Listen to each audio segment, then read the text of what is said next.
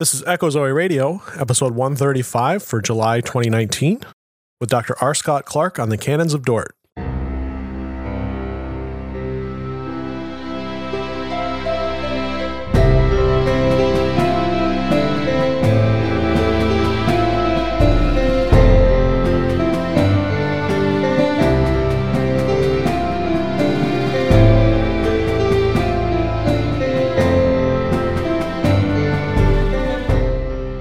Welcome to Echo Zoe Radio, the podcast outreach of Echo Zoe Ministries, where you'll hear about important topics affecting the church today. Our primary goal is to explore a variety of issues while remaining faithful to God and His Word. Stay with us for the next hour as your host, Andy Olson, shares his conversation with this month's guest. Here's your host, Andy Olson. I'm Andy Olson. Thanks for listening to Echo Zoe Radio. This is episode 135 for July 2019 with Dr. R. Scott Clark. Scott is professor of church history and historical theology at Westminster Seminary in Escondido, California. He also runs Heidelblog, where you can find his podcast, The Heidelcast. He joins me this month for some church history discussion. We're going to talk about the canons of Dort. Show notes for this episode will be on the lighter side, but are available. And I'd encourage you to check out the additional resources section where I'll have links to some of Dr. Clark's other materials on the subject. He did a few other podcasts uh, recently as we're in the midst of an anniversary of the Canons of Dort. I'll throw uh, some links to that into the additional resources section, as well as some other links to uh, resources on the Canons of Dort as well. You can find that at echozoe.com slash 135. Just a reminder also, new lessons and logic videos continue to be posted on a nearly weekly basis. These are short two to four minute videos about logical fallacies, and you can find those at the Echo Zoe Ministries YouTube page. Finally, before we begin, last month I mentioned the fundraiser for basic ministry expenses, and I wanted to thank the donor who took care of the entire fundraiser with a single donation asking for money is not always an easy thing for anyone to do. And so I want to follow up w- with that by asking if you're able, would you please uh, consider picking uh, one of your f- more favorite small ministries, perhaps another podcast, much like this one, and send them some encouragement by way of financial support? Whether they have a formal nonprofit like Echo Ministries does, or they go through another organization such as uh, my friend Andrew Rappaport's Striving for Eternity uh, not only does its own materials, but he supports a lot of smaller podcasters as well. So you can donate to some of those uh, small ministries through something like Andrew and Striving for Eternity. Or um, even if it's just a couple guys sitting around doing a weekly podcast, um, much like this one, um, they could really use your support and your encouragement. So please consider just find one that you enjoy and um, throw them some support and some um, some encouragement. So, with all of that, uh, here's my discussion with Scott Clark. Scott Clark, it's been a while since I've had you on Echo Zoe Radio, but it's a, a, definitely a pleasure to have you back. Hey, Andy, it's good to be with you. So, yeah, I was just looking through the archives. It's been, uh, it was January 2016 when we talked about the Trinity. I was working on uh, essential doctrines of the faith, and, and you kind of helped fill in when uh, Bob DeWaay, my good friend I was doing the series with, was having some real health problems back then. And and couldn't do one, and and you uh, came on for that was the last time I had you on, episode ninety three. We're on one thirty five now. Wow, well, it's been too long. It's, yeah. it's good to be with you. Yeah, and uh, good news on Bob is that his health is uh, is fantastic now. The Lord has answered prayers. I mean, it's it's actually honestly a miracle. Uh, he he's been going back and seeing doctors and nurses that have that knew where he was a few years ago and are just astonished at uh, how well he's doing. So praise God for well, the answered prayer on that. Yeah, that's encouraging. I mean, it uh, it is always a blessing to see uh, the you know the providential hand of God in things. Obviously, God governs, upholds everything all the time. Uh, but mm-hmm. when you and we have hard providences and we have happy providences, so it's um, yeah, it's always encouraging.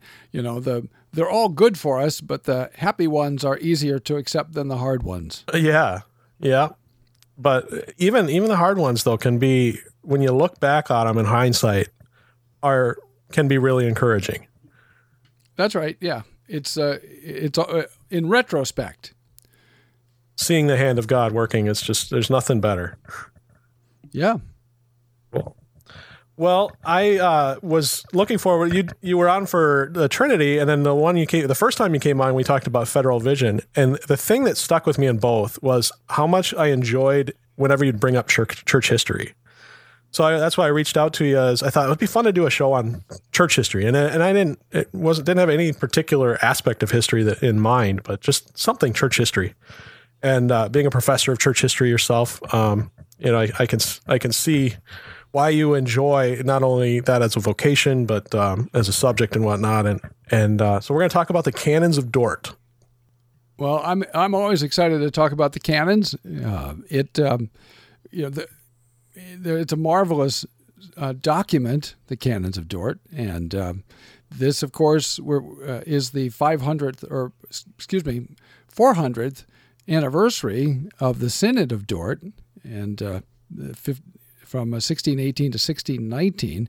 Mm-hmm. And so we um, we just passed uh, the the date in May of the conclusion of the Synod of Dort. Um, and uh, it's been a good opportunity this year to go back and, and look at the Synod, to um, uh, rethink about what uh, Synod said, uh, and why they said it. It's given me an opportunity to go back and uh, read Arminius again for myself, to read some of the other lesser known uh, writers, Arminian writers or uh, remonstrant writers, uh, to look at the the uh, the original remonstrance and mm-hmm. to look at, at how that was understood, to read literature written by Arminian scholars who are also taking the time, the, the, opportunity of this anniversary to go back and, and look at Arminius and the, and the Synod and so forth. So it, it's been good. And uh, one of the things that I've come away with again uh, is a greater appreciation for the pastoral quality of the canons of Dort.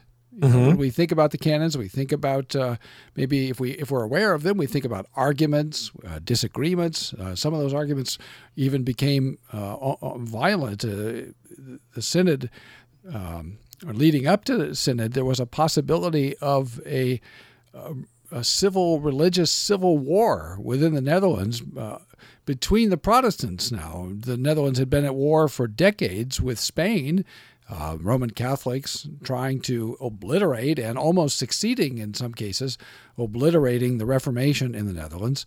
But in, in this case, you had an intra Protestant argument that threatened to uh, split the Netherlands. So when we think about the Synod, we might think about theological disagreements and personal mm-hmm. disagreements and even uh, political and military disagreements. But uh, in fact, the, the canons themselves are very pastoral, very gentle for the most part. They use some strong language, uh, but they were dealing with some very important issues, and they saw uh, the remonstrants or the Arminians as uh, not, not just as uh, disagreeing on uh, minor points, but in fact calling into question the very gospel of Jesus Christ, that salvation is by grace alone, and grace meaning the favor of God alone, through faith alone, and faith defined as resting, receiving, and trusting in Jesus alone, um, and uh, putting us back under, in, to put it in reformed terms, putting us back under the covenant of works, uh, which says, as Jesus put it in, in Luke ten twenty eight,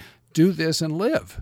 And, um, and of course, that's bad news uh, for sinners. And so, um, this really was a fundamental uh, debate that was going on, and and not uh, as sometimes people would like us to think, uh, a technical debate, a debate about flowers, you know, tulips. Mm-hmm. Uh, no, uh, this is a debate about whether ultimately, whether Martin Luther was correct. Uh, that we are saved by God's free, unconditional favor um, through faith alone, right, resting and receiving in, the, in Christ and in His finished work, or whether we are saved by grace and faith. Now we have to define those again, and our cooperation with grace, because that's what the remonstrance ultimately put to us that God uh, has not even elected persons, but He has, as my friend Bob Godfrey says, elected conditions. And if you meet these conditions, well, uh, then you are uh, one of the elect, so long as you continue to meet those conditions. Uh, but should you uh, fail to meet those conditions, should you fail to do your part, should you fail to cooperate sufficiently, or if you should resist grace, then there's a very real possibility that you may fall away from grace and be lost. Now, you can return, but you might not return. So, in some ways, we were being taken back to a place in the history of the church prior to the Reformation.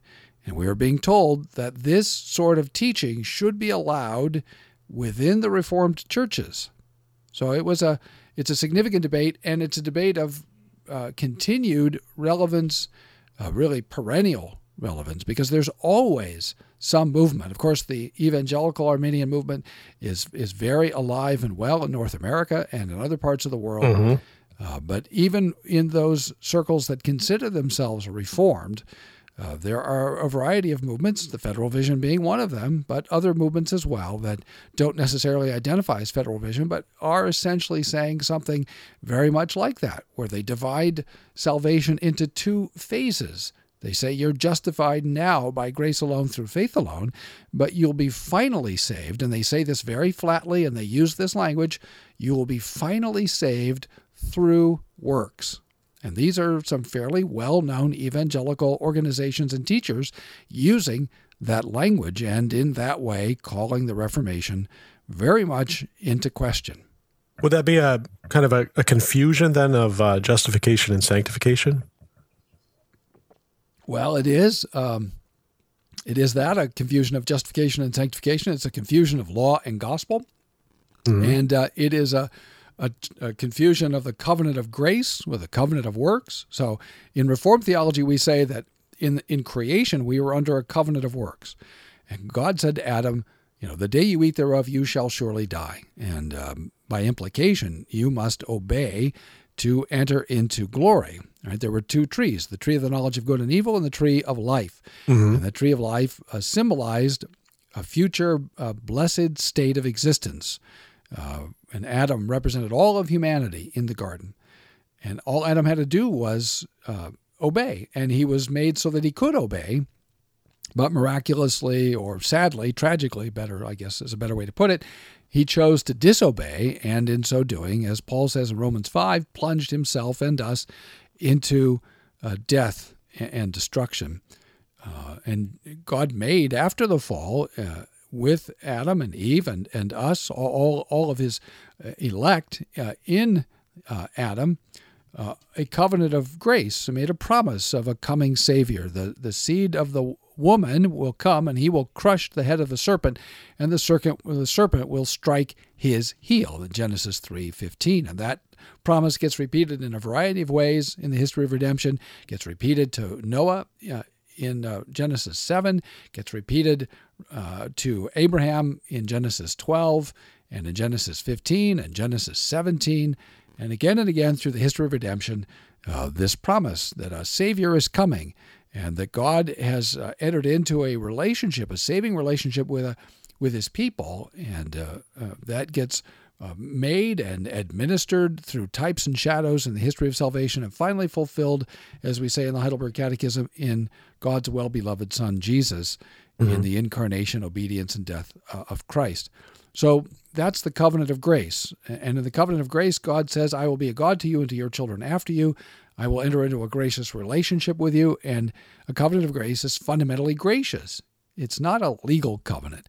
It has consequences, but it's not a legal covenant. The covenant of works is a legal covenant. And what the uh, and the remonstrants were well aware of this distinction, and they learned this covenant theology, and they fundamentally rejected it. And they did what a lot of people do.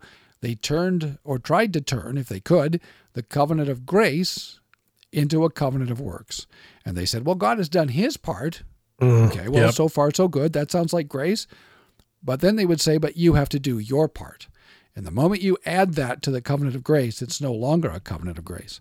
Um, right? Now, so we, we would certainly agree that uh, God, having done his part and graciously saved us, we ought to respond to that grace um, you know, with all of our hearts and with gratitude, we ought to ask, "Oh Lord, what what would you have us do?" And and as Luther said, before God's ever said do, we have already done because mm-hmm. we are new people and and we love the Lord and we want to serve Him and we want to uh, obey Him and we, we want to glorify Him.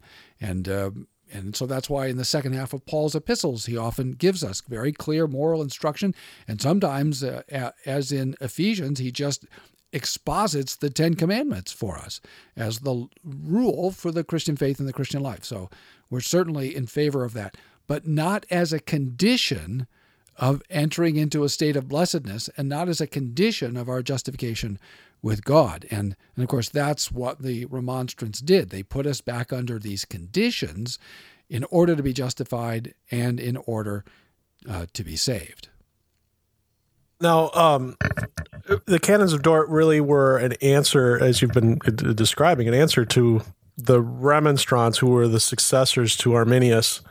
Um, as I was kind of listening through some of the you, have done some other podcasts. You did Office Hours uh, with Bob Godfrey, and, and another one that recent was it just a week or two ago, I think, even. Um, and uh, you're talking about this. It, it kind of surprised me not knowing a ton of history that Arminius was actually a Reformed minister for his whole life. And yeah, that's right. That that was surprising to me. To I I guess I thought maybe he was more of a um, uh, someone kind of more on the outside, maybe like an Anabaptist style, where they were um, maybe never in agreement. Well, that's right. Uh, Arminius was a Reformed minister, and as people are, are quick to note, died in, in good standing. Mm-hmm. Uh, now, he certainly died in the midst of great controversy, but technically in good standing uh, in the Reformed churches uh, in the Netherlands. Uh, he was ra- uh, raised in, in the Reformed uh, Church, and uh, when his um, family was wiped out by the Romanists, the Spanish, um, he, he, was taken under, um, in, in, effect, under the wing of a, a wealthy family who and people, uh, reformed people, sent him off to, uh, helped him to finish his university and then sent him off to seminary, we would say, sent him to Geneva so he could study and prepare to become a minister and uh, enabled him to travel, which he did while he was in Geneva. And uh, in fact, it was some of that traveling that may have contributed to uh, some of his theological developments. That's a little bit speculative. Nobody knows for sure exactly when or, or how.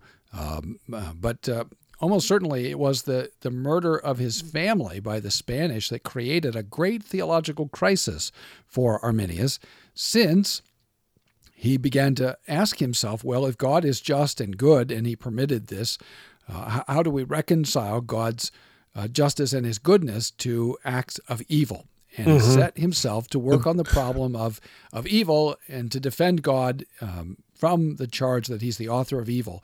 And it, it's probably that that really fundamentally well, that's a humongous question theology. that's been asked over the last 500 years.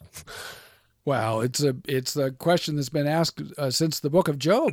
well, yeah. I mean, who knows when the book of Job was written? But you know, if we think maybe it's sometime around the time of Abraham or mm-hmm. perhaps mm-hmm. earlier, you know, uh, who, who, really knows? But uh, probably, uh, you know, I think of it as being a 4,000 year old book. And so yeah. obviously this is a question that's troubled us as human beings uh, for a very long fall, time, really, in, yeah. in, in, some ways. And, and of course, Paul deals with it in Romans chapter 9. You know, how can God be sovereign and humans be responsible? And Paul says, you know, uh, listen, I, I, would have to, I could answer that question for you, but I'd have to kill you. uh, or, or if I did answer the question, it would kill you because it, uh, I don't. I, I, truly believe, as a pastor, uh, that I don't think we're capable of understanding uh, the answer. Mm-hmm. I, I, think the answer, uh, and God never actually answers that question. He, he yeah. Um, um, and I think that's intentional on his part.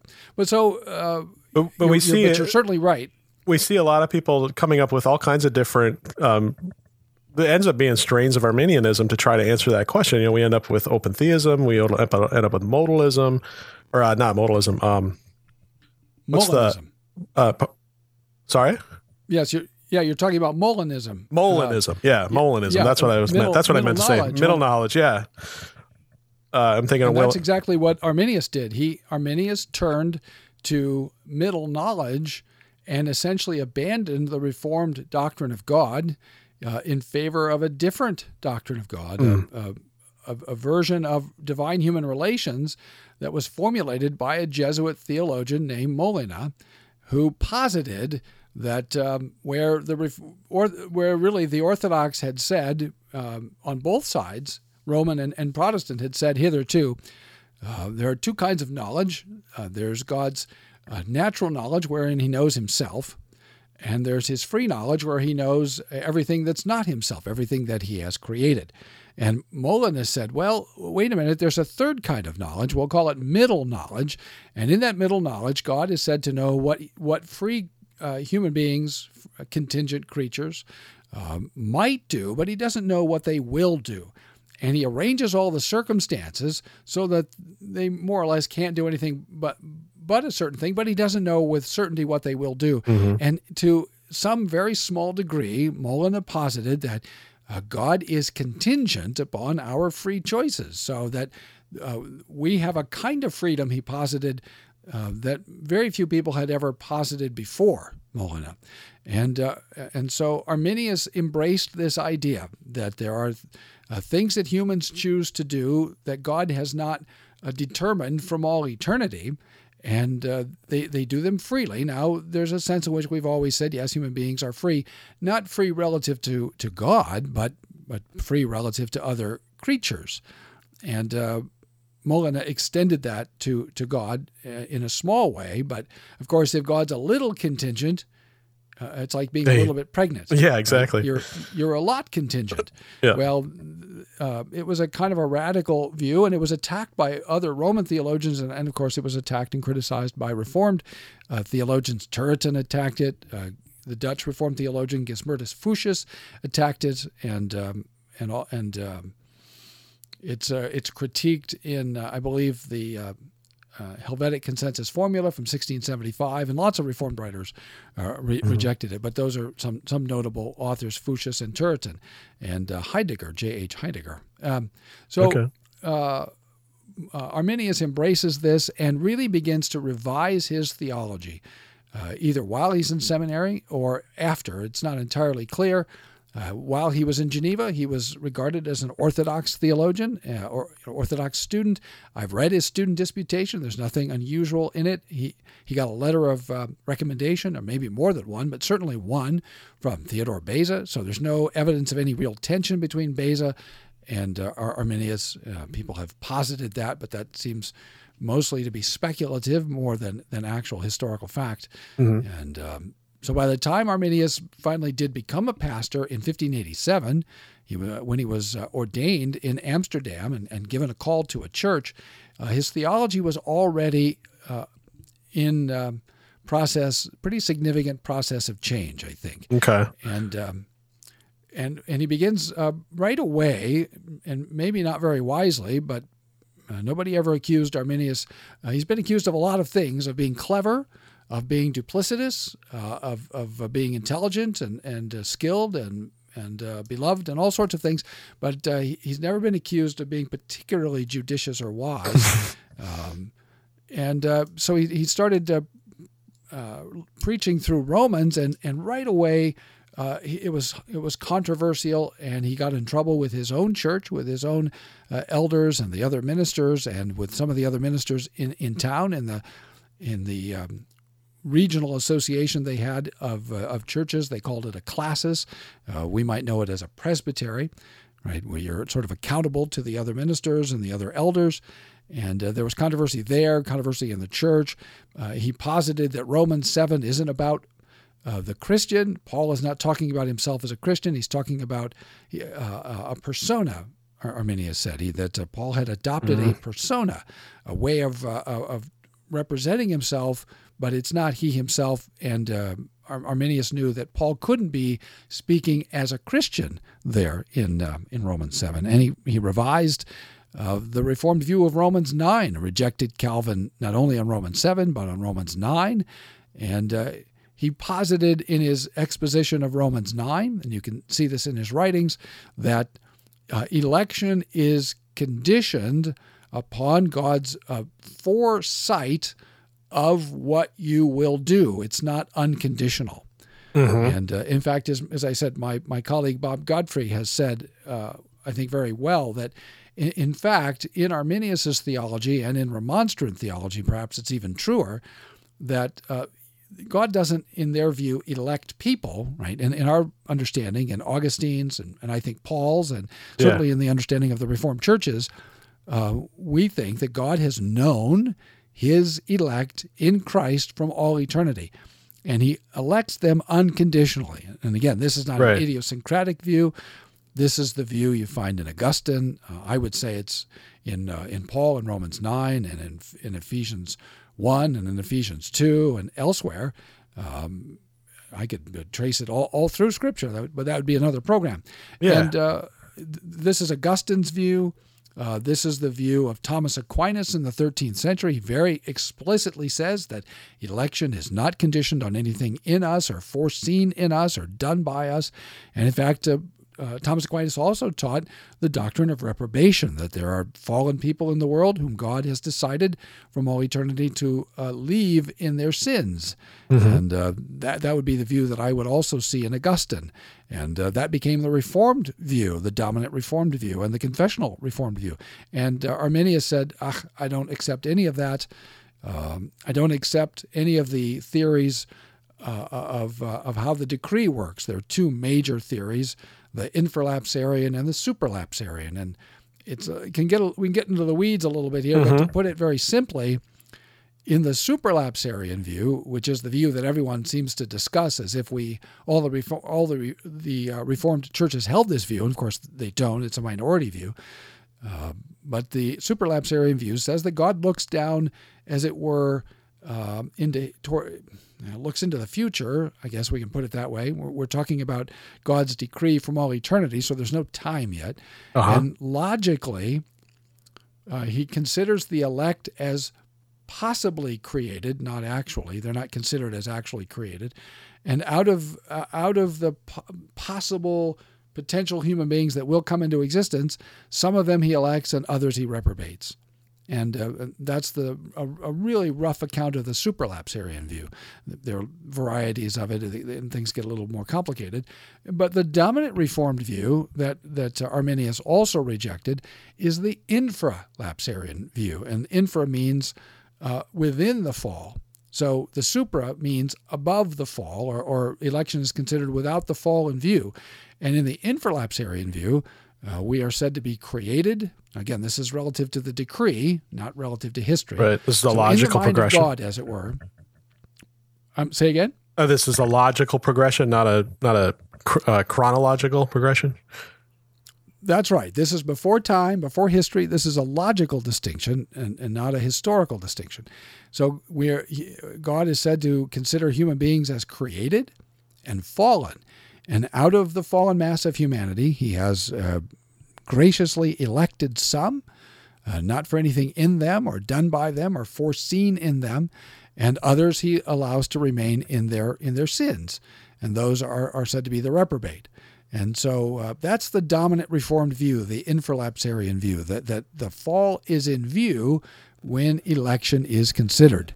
And um, so that that's um, uh, that that's the view that virtually all the Reformed churches held and taught. Um, well, I was going to ask you. Um, so Arminius died, and about ten years before the canons of Dort. Uh, was there was a lot of the the doctrines that they were articulating? Uh, the response was that towards Arminius personally, or was it, or had there been some evolution amongst the remonstrants? Well, that's just it. Uh, it. You know, it's that's a great question, and the answer is uh, yes and yes. okay. Uh, so uh, Arminius was a lightning rod of of um, for criticism because, of course, he formulated a, a movement, and uh, I think somewhat intentionally so, to try to reform or change Reformed theology in uh, recognizably uh, medieval ways, mm-hmm. um, taking Reformed theology back to some of the uh, ideas that uh, against which Luther had reacted, some of the very specific ideas that Luther had rea- against which Luther had reacted, namely that God helps those who help themselves, or to those who do what lies within them, God denies not grace. And Arminius, in effect, set up a system where if you do what lies within you, God will meet that with with grace. And uh, so that really is a fundamental undermining of the Protestant Reformation. Yeah. So in 1610, uh, some of his followers, as you say, the next year after Arminius died in 1609, uh, in 1610, the Remonstrants published five uh, articles. And that mm-hmm. is why there are five points in the canons of Dort five heads of doctrine. So the the reform didn't just arbitrarily come up with five points. And by the way, uh, there's no talk of tulips. Uh, the whole business of of uh, uh reducing the five points to TULIP, total depravity, unconditional election, limited atonement, irresistible grace, and perseverance of the saints.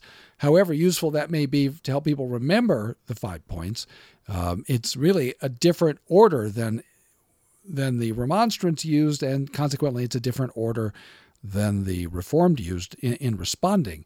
And um, so they posited uh, five articles, and and uh, if the reader, if the listener wants to see these, uh, you can see them at uh, rscottclark.org.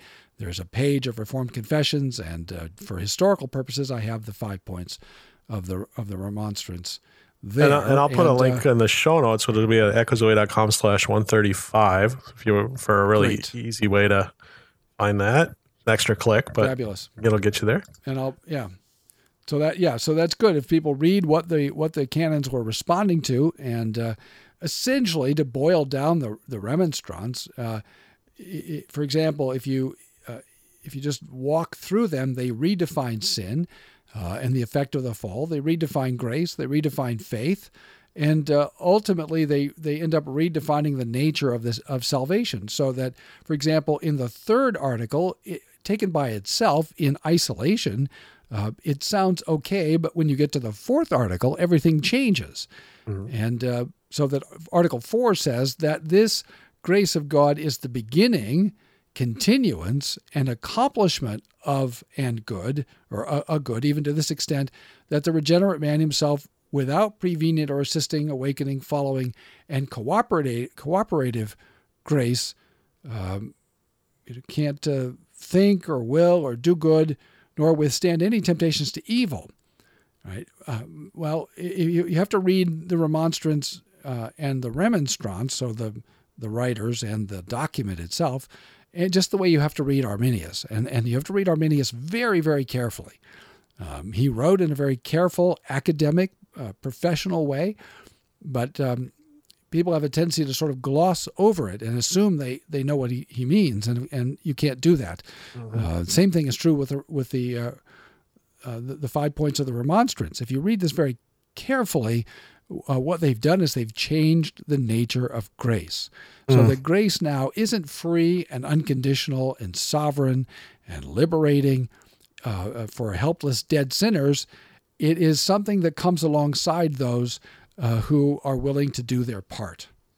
And that's a fundamental change uh, in, in, um, in the definition of grace. And as I say, it's a return in some ways, not in every way, but in some ways, to the very pre Reformation ideas uh, to which we rebelled uh, in the Protestant uh, Reformation. And of course, Article 5 is perhaps the most notorious. And in Article 5, they say, well, we really don't know what we think about um, you know, falling away. We think it might be possible uh, that you could fall away from grace, uh, but we're not sure what we think. Well, that, of course, was disingenuous. They did know what they thought. Arminius, uh, if you read him uh, carefully, did in fact uh, postulate that we can fall from grace and uh, and irretrievably so. Not just that we would fall into sin, but that you could that grace is such that it can be resisted. So the grace mm-hmm. is not sovereign anymore, and so. Um, and of course, one of the other um, things that they postulated is that Christ died uh, for all men and every man. Uh, and, and, so what that does is it it means that Jesus didn't die to accomplish the salvation of those for whom he came. He died simply to make salvation available, available yeah. to those who, who do their part. Um, so there there's a whole series of changes to well then when you can, uh, you can obviously theology. obviously we see how that ends up kind of evolving into universalism then too. Well, yes, and some of the remonstrants uh, became universalists, mm-hmm. not you know, so that the there's a universalizing tendency already from the beginning of sure. uh, of remonstrant theology. Hey, I had just two more questions for you. One of them is kind of big, but I got a maybe more of a humorous and quick question first. and that is um, you, you brought up the, the the five points in tulip. Have you ever heard of uh, of of the of instead of tulip bacon? no, So- what is so- this? Somebody rewrote it so that instead of tulip, it's bacon. Bad people. Okay. And B is bad people. A is already elected. C is completely atoned for. O is overwhelming called or overwhelmingly called. I don't know if they wrote that right. And then N is never falling away. Just Well, kind of- there's there yeah, there's something to that. I mean, I'd have to give that some thought. Um I um, I see that pop up from time to time. You know, we Americans love our bacon, so yes, we do. As well as well we should. Yeah. yeah. Uh, the the proper uh, order of the five uh, points of the Synod of Dort is ULTIP, All tip. unconditional election, limited atonement, and uh, and uh, total depravity and, and irresistible grace and perseverance of the saints. So that the first thing that we want to say, and, and of course we do repeat ourselves through these canons, and so there's some overlap, quite a bit of overlap really. Uh, in them, and um, and if the listener wants to to see, I'll, I'll, I'll, I'll we'll uh, post a link on uh, on the Echo Zoe page of um, of the articles that I just I just finished uh, 33 pieces. So Yeah, each one is um, probably more than a thousand words. So you're looking at a relatively small a small book, but a, a reasonably sized book. Yeah, you know, that's why I Um, was reading it through it, and I, I only got through the first two, but um, I, I, I got to wondering, is this big enough that you could actually publish it? Because you are a published author, right? I am. I am. So Yep. who knows? Uh, I'm, I'm working on a commentary on the Heidelberg Catechism right now, and uh, so maybe someday I'll gather these up and make them into a commentary. My my friend and colleague Bob Godfrey has just published a, a very brief commentary on the Canons of Dort called "Saving the Reformation," and I hi- I highly uh, recommend that. Um, but uh, the uh, the first thing that we say in the canons, uh, first thing we want to talk about is our sinfulness and God's unconditional grace, and that's a theme that resonates all through the canons. That the men who traveled to the Synod of Dort from uh, the British Isles and from what we would think of as Germany and um, uh, and from Switzerland, uh, including Geneva and uh, other places in, in Switzerland, and uh, and of course, as I say, from across the Netherlands. All those uh, delegates who came, whether they were theological delegates or pastoral delegates or civil delegates. Remember, this is during the, the time of the church state uh, in in Europe. They uh, they all gathered to reaffirm uh, God's sovereign, unconditional, free grace to sinners in Christ. And as you were saying with Bacon, you know that we are really bad, and the Jesus came and obeyed in the place of sinners, and he died in the place of sinners. He was raised for the justification of sinners. Uh, Christ died for the ungodly, Paul says. And uh, God has uh, elected out of a fallen, sinful mass of humanity uh, a, a great number of, of uh, people to uh, come to new life and true faith and to have a living uh, relationship with the risen Christ. And, and really, that that's the heartbeat in some ways of the of the canons of Dort and, and of the, as I say, of the synod, uh, who met and dealt with lots of things pastoral issues, theological issues, practical issues, but, but the great work of which was to stand up for the gospel and to reassert the gospel in five heads of doctrine, right? And as I say, the organization is ULTIP, unconditional election, and then limited atonement to say that Christ came to die for his people. He didn't die simply to make salvation possible, he died to accomplish Right. salvation. Uh, so that's I, I like that part of Bacon, right? A. Yep. Uh, he actually accomplished it. Already elected. A was Already, yeah, we're, already we're- elected. We're, yeah, we're already elected, and that uh, and that uh, Christ accomplished redemption for us. Mm-hmm. He didn't simply make it possible. So if you if if you're in a place where you're hearing that Jesus died to make it possible, and uh, all you need to do is your part, uh, you're not in a place where the gospel is being unequivocally and clearly uh, taught and preached. And um, you Yeah. need to find a place where it is, because um, the good news is that, that Jesus came to lay down his life for his sheep, and he did do that, and um, and he and no one can snatch his sheep out of his hand. Mhm. So there, there's no this business of making it possible uh, assumes things about us that are not true. Yeah. Um, if, if I bring a glass of water to a graveyard, I've made it possible for a corpse to drink. right? I've, I've done my part. Yep. Uh, but of course, it won't do any good because the people to whom I'm offering the water can't get out of the grave because they're dead. Yep. And uh, th- that's our state in Adam. Outside of Christ, we're dead. We're not just wounded, we're not just ill, we are dead in sins and trespasses. And of course, that's exactly what Paul says in Ephesians chapter 2 uh, dead in sins and trespasses. And, um, and so sin had Absolutely. Um, so it, uh, I, I find uh, the canons very encouraging uh, uh, in in that regard because they're very realistic about who we are, what we are, and um, and they're passionate about getting it right, and and they're passionate that we should have assurance that we shouldn't be sitting around wondering, "Am I elect?" No, they they we, they don't want us to think that way at all. They want us to think, uh, "Do I believe?" Well, yes, I do. Uh, yes, I believe. Well, you believe because God loved you from all eternity, and He sent His Holy Spirit, gave you new life, true faith, united you to Christ, and is going to keep you to the very end. Now, Mm-hmm. live in light of that. Right? It's a it's actually a very simple program. Yeah. Absolutely. Yeah, I mean that's a wonderful thing. I mean, and and I just celebrated uh, 20 years as a believer, and and um, I, am still, you know, day by day, learning that and relearning that, and and uh, it's easy to lose sight of that, how simple it is. But um, I, I I thanks so much for the topic. I you know we just came out of uh, 2017. We looked at the 500th anniversary of the 95 Theses and and celebrating the birth of the Reformation and and so it it the canons of Dort weren't something I've ever studied really, and so I appreciate bringing that to light and and interesting that we're just two years later and now celebrating another anniversary in that regard. Well, I hope everybody will take some time and, and read the canons for themselves. Honestly, the canons make really good devotional material. Uh-huh. There are all these devotional booklets that people put out, and uh, that's great uh, if they're if it's good stuff. But um, this is very thoughtful stuff, and it's actually in small, sort of bite-sized uh, bits that you can read and digest. And um, not only are there uh, positive expositions in the canons of of the gospel and uh, of you know grace and the atonement and the perseverance of the saints and all of those things, um, and of course and of our sin.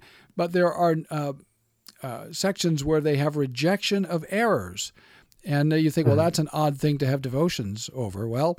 Uh, it's good and, and useful to know the, the the questions that were being faced Yeah. and that are still around. And uh, well that's what i enjoy so much about church history is seeing you know a lot of the issues we're dealing with that have been dealt with countless times over the last you know just since the reformation but i mean yeah you can go back all the way to to the the time of the apostles but um we don't have new issues they're all being they're just kind of brought back in new form but they're the same old issues Well, that's right. And even if somebody didn't want to read the rejection of errors, and I could understand that, uh, just reading the canons mm-hmm. and and and letting uh, us be instructed again yeah by our forefathers in the faith, and uh, and and to be edified and uh, and to be informed and and driven back to Scripture, uh, which was their intent, Mhm. and and uh, pointed to Christ and uh, faith in Christ, trust in Christ. Uh, those things are always uh, uh, beyond useful, really. So, uh, Yeah. I, I um, Well, it's not super long. I'm just scrolling through your page here, and um, you know, I've I think I've seen uh, Twitter threads that are not quite as long as this, or, or you know, so, uh, or Yeah. I should say, just a little longer than this. Um, I I mean, it's not super short, but it's not super long either. It's it's you could sit down and read it in a sitting for sure. Oh, sure, absolutely. The, yeah, the canons are not very long, and uh, and if you're doing it a little bit at a time, uh, then you you could certainly do that. And uh, and if you need uh, help, you know, Bob Godfrey's book is great. Otherwise, there are those articles um, that you that you'll link to on the Abounding Grace uh, website too. Yep, I'll definitely link to that, echozoe.com slash 135, and then down in the additional resources section towards the bottom, I'll have that. But um, thanks so much, Scott. I don't want to take too much of your time, and uh, I know we're heading into a weekend, and um, I don't know how San Diego is, but we've got some beautiful weather here in Minnesota. It's gorgeous right now. It's it's been a little cloudy this month, uh, June so far, but uh, um, the sun was out early today, so it's been beautiful. And and uh, the last few days actually have been very nice. It's a little warm here, not terribly. I'd say maybe low 80s. Um, and uh, yesterday maybe it was 74, 75. So we've got very similar Yeah. weather here. yeah, very nice. This So our this is our time of year. This is yeah, yeah. Uh, how are the mosquitoes and the flies yet in Minnesota? well, you know, um, if if you're not careful, you could get eaten alive. Um, okay, so it, I discovered a couple years ago a wonderful product called Cutter Cutter uh, Backyard Bug Control, and it comes Yeah. in a bottle that you hook up to your hose and you spray your lawn with it, just like you'd spray weeds. And when I apply that to my lawn, I can usually get about six weeks of uh, very little bugs, very few mosquitoes. oh, there you go. so There uh, you go. You just have that's- to. that's been a lifesaver. I mean, you can't take that with you if you go up north or you know you go to go camping or whatever. You, you can't exactly spray the campground down, but um, they do have a fogger, uh, like an aerosol can with fogger that is uh, similar, but um, very necessary Sometime this time of year. sometime in the early 70s uh, i don't i'm not sure you know 71 72 somewhere in there i was up in the boundary waters and um, that's where i learned to fish and Uh-huh. spent two weeks canoeing um, went to ely and then we went from ely we canoed up toward canada and uh, it was uh, it was gorgeous but i, I do think It- one of the is. kids we were with disappeared uh, i'm pretty sure it was um, it was a couple of, of uh, giant flies that um, well, the joke away, is that the joke is that the mosquito is our state bird. yes, exactly. Well, that's right. Yeah, mosquitoes. Uh, those and, and leeches. I I saw Oh. uh, the big. I saw the biggest leech uh, I've ever seen in my life. Um, fortunately, it wasn't on me, so that was good. Uh, a couple of the older boys were carrying a, a leech. I, uh, I thought it was a, uh, a gopher or something. It turns out it was a leech. I had one. I was about, um, I want to say about five or six years old, and um, my family used to. My dad worked on the road, and in the summertime, we we had a pop up camper trailer, and we would just travel western Minnesota and, and go camping while he was off doing sales jobs. And so we'd go from state park to state park, and there's one up in northwest Minnesota, kind of up near Fargo, and um, I had been swimming in a there was a little man-made uh, swimming hole and, and it got leeches. I came up out of the water. Like again, I'm five, six years old, and the the life uh, the lifeguard asked, "What's that on your foot?" And we looked down. It's not Yeah. just it's not just a leech. It's a leech having babies on my foot. Oh, So I ended up with like this huge one, and then there were like hundreds of these teeny tiny little ones coming out. oh no! It, it was Sounds like a horror movie. it was. Oh, that's terrible. So they took me Oh. in the bathroom Oh. and they were pouring uh, table salt on it like crazy, and they just shrivel up. I bet they were. Yes. Yep. Yeah. Yeah. Yeah. Cut. Cut off his foot. the foot has to go. It's it's unclean. It's It's diseased. unclean. There you go. Yeah. Yuck. Ugh. well. Yeah. Well, you have a good summer in. Uh, in Yeah, The, in the Land O'Lakes. You too. Uh, thanks so much. All right. Echo Zoe Radio is an outreach of Echo Zoe Ministries. If you are blessed by the show, please consider offering your support. There are many things you can do to help, including prayer, sharing the show with others, and your financial support. Echo Zoe Ministries is a registered nonprofit organization with 501c3 tax exempt status, and your donations are tax deductible. For more information about how you can support Echo Zoe Ministries, please visit echozoe.com/support. That wraps up episode 135. Thanks for listening to Echo Zoe Radio. For show notes, visit echozoe.com slash 135. Be sure to check out the website also for links to connect to Echo Zoe on social media. We're on Twitter, Facebook, and YouTube and love to connect with you. So follow, like, and subscribe to Echo Zoe Ministries. Help us also get the word out by sharing and retweeting the announcements to your favorite episodes. Lord willing, we'll be back next month with the August episode of Echo Zoe Radio.